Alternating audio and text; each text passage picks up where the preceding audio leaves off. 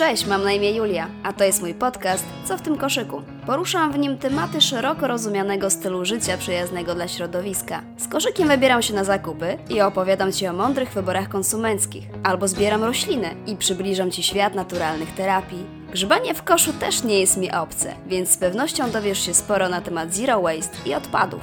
Co ważne, ten podcast powstaje dzięki społeczności. Jeśli chcesz wesprzeć moją pracę nad kolejnymi odcinkami Co w tym koszyku, zostań moim patronem lub moją matronką na patronite.pl ukośnik na nowo śmieci.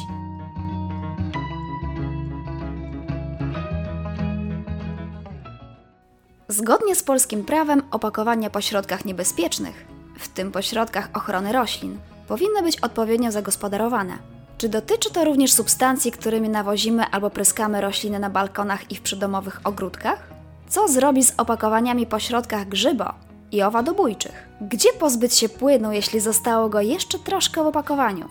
No i w końcu, co dalej dzieje się z taką odpowiednio zagospodarowaną plastikową butelką? Między innymi o tym porozmawiam w tym odcinku z Joanną Gałąską. Cześć Julio, nazywam się Joanna Gałąska, pracuję na co dzień w Polskim Stowarzyszeniu Ochrony Roślin. To jest e, stowarzyszenie, które skupia producentów e, środków ochrony roślin działających w Polsce. No i na co dzień zajmuję się takimi tematami związanymi z bezpiecznym stosowaniem E, środków ochrony roślin. Czyli jeżeli już rolnik czy ogrodnik musi zastosować środek ochrony roślin z jakiegoś powodu, ja tutaj wkraczam i mówię, e, co zrobić, żeby to było bezpieczne dla środowiska, dla osoby, która takiej oprysk wykonuje, e, no i później dla konsumenta, który spożywa tak żywność. Może zacznijmy od, od samego początku, bo generalnie zgodnie z polskim prawem opakowanie po środkach niebezpiecznych, w tym po środkach ochrony roślin, powinny być odpowiednio zagospodarowane co to są te środki ochrony roślin? To można porównać do leków e, dla ludzi. No, na przykład paracetamol. Ten paracetamol możemy kupić w aptece pod różnymi nazwami handlowymi jako różne produkty. To analogicznie właśnie e, środki ochrony roślin to są takie preparaty, które mają pewną substancję aktywną o określonym stężeniu i mogą mieć jakieś dodatkowe substancje, które pomagają po prostu, żeby jeszcze lepiej taki preparat działał i to kupujemy właśnie w specjalistycznych sklepach, które mogą to sprzedawać, czyli są wpisane do rejestru e, prowadzonego przez Wojewódzki Inspektorat e, Ochrony Roślin i Nasiennictwa. Te środki też powstają podobnie do leków dla ludzi, czyli e, najpierw sama substancja czynna jest badana na wszelkie możliwe sposoby. Taki kandydat przechodzi przez około 150-160 różnego rodzaju badań. Jedna na 160 tysięcy substancji w ogóle przechodzi takie sito. No i w, jeżeli przejdzie pozytywnie badania, to jeszcze trzeba wprowadzić na rynek, czyli złożyć na poziomie Unii Europejskiej wniosek o, e, o rejestrację. No i to znowu trwa jakieś dwa lata, dokumentów, których jest znowu tam kilkadziesiąt tysięcy stron.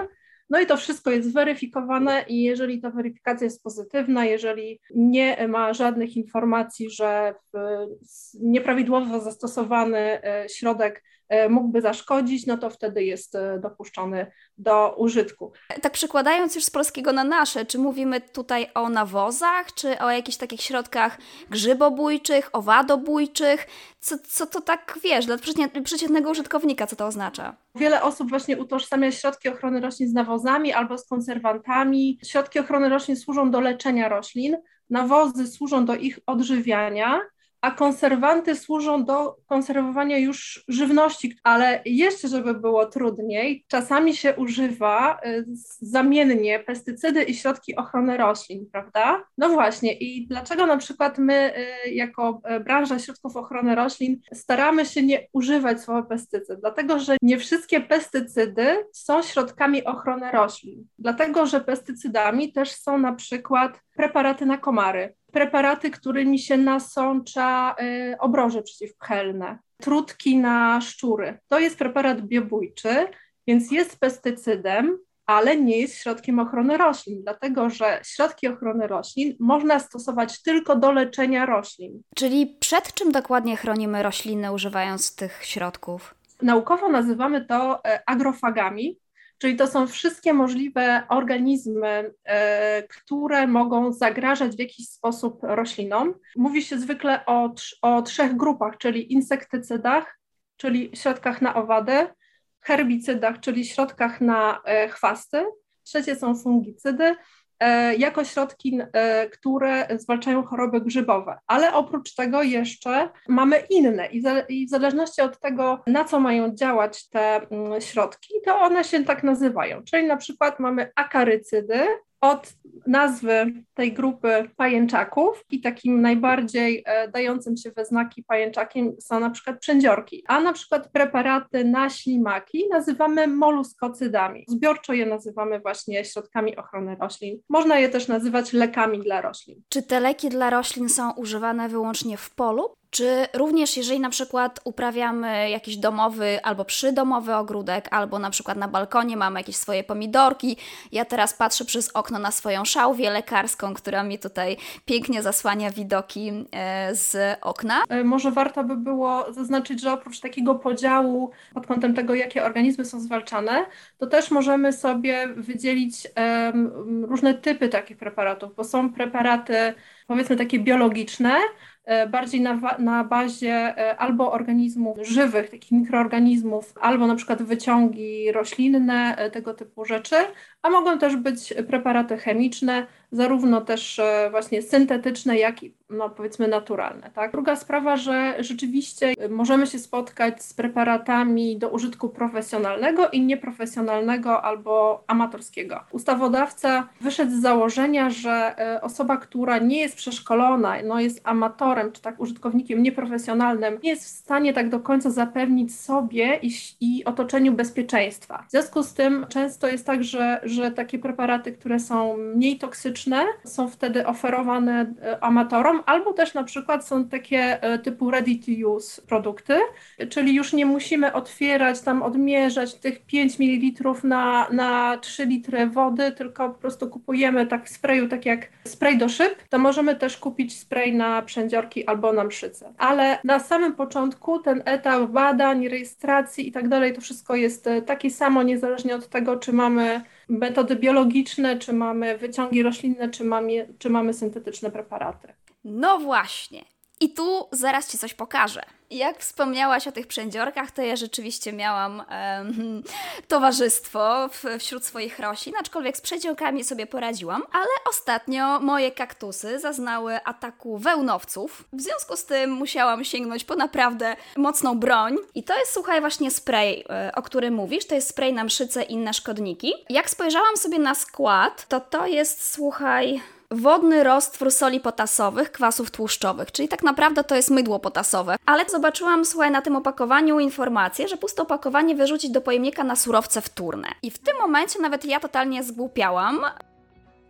Użytkownicy środków ochrony roślin są zobowiązani do zwrotu opakowań po tych produktach, punkty sprzedaży do ich przyjęcia, a producenci i importerzy do zorganizowania systemu zbierania i zagospodarowania opakowań.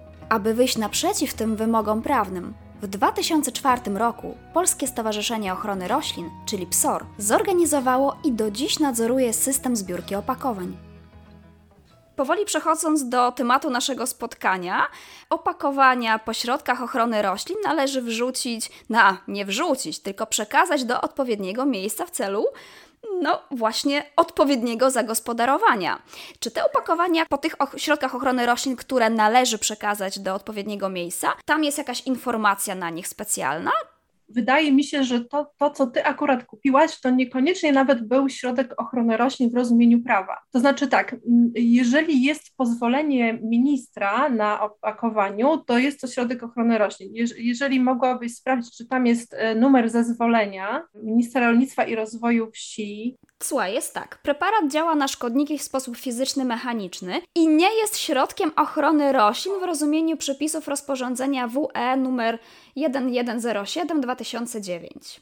Właśnie, no czyli już mamy pierwszą selekcję tych, e, tego opakowania. E, jeszcze można by było ewentualnie sprawdzić, czy na tym opakowaniu są takie charakterystyczne piktogramy, taki e, biały rąb z czerwoną obwódką, a na tym nie ma, więc możemy uznać, że jest to jakiś środek, który ma pewnie toksyczność właśnie na poziomie mydła, którego używamy do mycia rąk. Wydaje się, że po prostu to opakowanie nie zalicza się tak do opakowań po środkach ochrony roślin, natomiast w samych środkach ochrony roślin też e, nie wszystkie te mm, e, środki ochrony roślin, a co za tym idzie opakowania, są sklasyfikowane jako niebezpieczne. Według prawa e, zbiórce podlegają opakowania klasyfikowane jako niebezpieczne i je możemy rozpoznać właśnie po tym, że są dwa piktogramy. Rąb e, z czerwoną obwódką e, jest białe pole i na tym jest czarny rysunek. Te dwa, o których ja mówię, to jedno to jest to właśnie e, ryb, ryba taka śnięta z takim uschniętym drzewem, to jest jeden piktogram, a drugi z piktogramów to jest taki e, mm, rozpęknięty albo promieniujący człowiek. I nawet e, jeżeli je wypłuczemy, a taką dobrą praktyką jest trzykrotne wypłukanie i wylanie tych popłuczyn do opryskiwacza, którym będziemy opryskiwać roślinę. Więc nawet jeżeli trzykrotnie wypłuczemy, to nauka mówi, że e, opakowanie jest czyste, a prawo e, mówi, że opakowanie jest e, sklasyfikowane jako niebezpieczne. Czyli sprawa przede wszystkim no jest takiej nieufności w stosunku do użytkowników wynika właśnie to, że ten, ten strumień odpadów, jakimi są opakowania po środkach ochrony roślin sklasyfikowane jako niebezpieczne, właśnie jest wydzielony jako jedyny w Polsce. Wydaje mi się, że w większości krajów na świecie też tak właśnie jest. I te opakowania musimy oddawać do sklepów. Jak działa system PSOR? W pierwszym kroku sklep lub hurtownia przy sprzedaży wskazanych w ustawie środków informuje kupującego o konieczności zwrotu opakowań po zużyciu środka. W kroku drugim użytkownik po wykorzystaniu produktu trzykrotnie płucze opakowanie i czyste zwraca do punktu sprzedaży. W kroku trzecim punkt sprzedaży przyjmuje czyste opakowanie od użytkowników. W kroku czwartym operator działający w imieniu producentów i importerów odbiera opróżnione i wypłukane opakowania z punktów sprzedaży i gospodarstw wielkoobszarowych zanim zwrócimy to opakowanie właśnie do sprzedawcy, dobrą praktyką jest wypłukanie trzykrotne. I tu słuchaj, mi się zapaliła taka czerwona lampka i zaczęłam się zastanawiać, czy jak wypłuczemy to, czy nie zaszkodzimy środowisku wylewając to do kanalizacji. No do kanalizacji to na pewno, dlatego właśnie te popłuczyny wylewamy do zbiornika opryskiwacza. Zbiornik opryskiwacza to jest nic innego jak e, po prostu ten, ten zbiornik, e, w którym się rozcieńcza e, środek tak, żeby on był odpowiednim stężeniu i później, no, jeżeli mamy ciągnik, no to to jest taka, taka wielka tam kilkuset litrowa cysterna w cudzysłowie, tak, ale też jeżeli jesteśmy domowym ogrodnikiem albo działkowcem, to też na pewno mamy jakiś opryskiwacz czy spryskiwacz, którego używamy do opryskiwania. To może być taki nawet jednolitrowy albo półlitrowy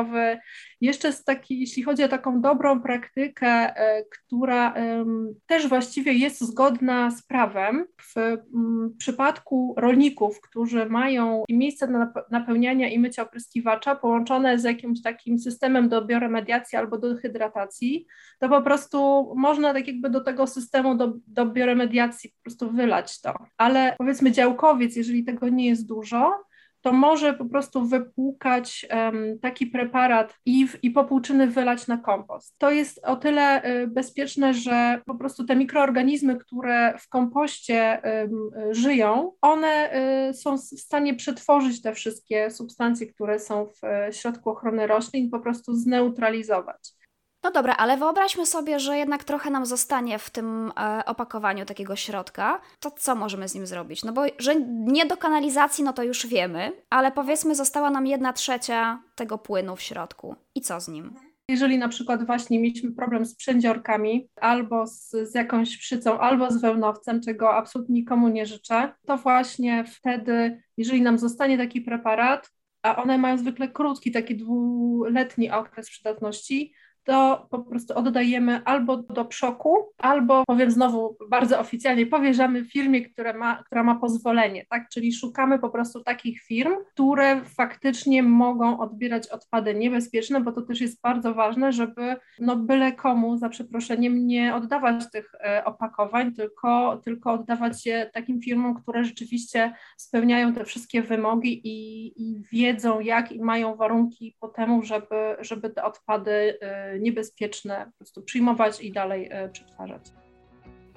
Z roku na rok ilość zebranych opakowań po środkach ochrony roślin się zwiększa. W 2005 roku zebrano 515 ton, w 2020 roku już 2200 ton oddajemy puste opakowanie do punktu sprzedaży. Powiedz mi, potrzebujemy paragonu, żeby to zrobić? Nie. Prawo jest tak skonstruowane, że tak na dobrą sprawę nie musimy nawet oddawać do tego samego sklepu, w którym kupiliśmy preparat. Każdy y, kupujący ma obowiązek zwrócić opakowanie, ale też każdy sprzedawca ma obowiązek przyjąć to opakowanie zgodnie z prawem. Jeżeli tego nie chce zrobić, a wiemy, że sprzedaje środki ochrony roślin, no to możemy się posiłkować w wiorinem po prostu, czyli Wojewódzki Inspektorat Inspektorat Ochrony Roślin i Nasiennictwa kontroluje sklepy sprzedające środki ochrony roślin i możemy się zwrócić po prostu z, z, do Wiorinu e, z prośbą o, czy tam z powiadomieniem o tym, że, że e, sklep nie przyjmuje, e, mimo tego, że ma taki obowiązek prawny opakowań. Puste i czyste opakowania są odbierane z punktów sprzedaży i tu mi się trochę trop gubi. Mhm. Jak są odbierane, to co z nimi dalej? Bo wiesz, ja lubię grzebać w koszu, lubię się dowiadywać, co dalej z tymi opakowaniami się dzieje. No mówię jako przedstawicielka producentów środków ochrony roślin teraz. E, my też lubimy wiedzieć, co się dzieje z tymi opakowaniami, e, no bo w ogóle jest to taka branża, która z jednej strony jest bardzo mocno uregulowana, a z drugiej strony jest zawsze tak nacenzurowana. Wygląda to tak, że na etapie sklepu już przejmuje pałeczkę operator systemu. No to firma, e, która zajmuje się na co dzień odbiorem odpadów jako system zbiórki opakowań PSOR. Mamy z nim umowę podpisaną, że on na nasz koszt, czyli my finansujemy tę zbiórkę, a e, oni odbierają od sklepów i przekazują na instalacje, które odpowiednio później przetwarzają te opakowania. I teraz co się dzieje dalej? W pierwszej kolejności, e, bo to e, jeszcze może warto powiedzieć, że to jest e, tworzywo sztuczne HDP, więc dobrej jakości. Chciałoby się z nich zrobić coś fajnego. No można zrobić coś fajnego, ale nie wszystko. My mamy zagwarantowane, że z tych opakowań nie powstaje nic, co ma na przykład kontakt z żywnością albo jakieś jakieś gryzaczki dla dzieci na przykład nie powstaną.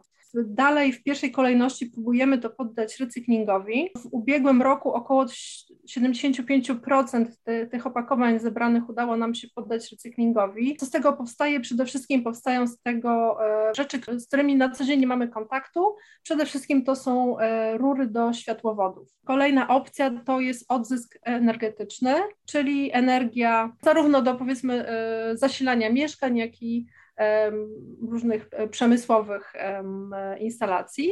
No a jak już się z tym, co zostało, naprawdę nic nie da zrobić, no to wtedy po prostu mamy unieszkodliwianie.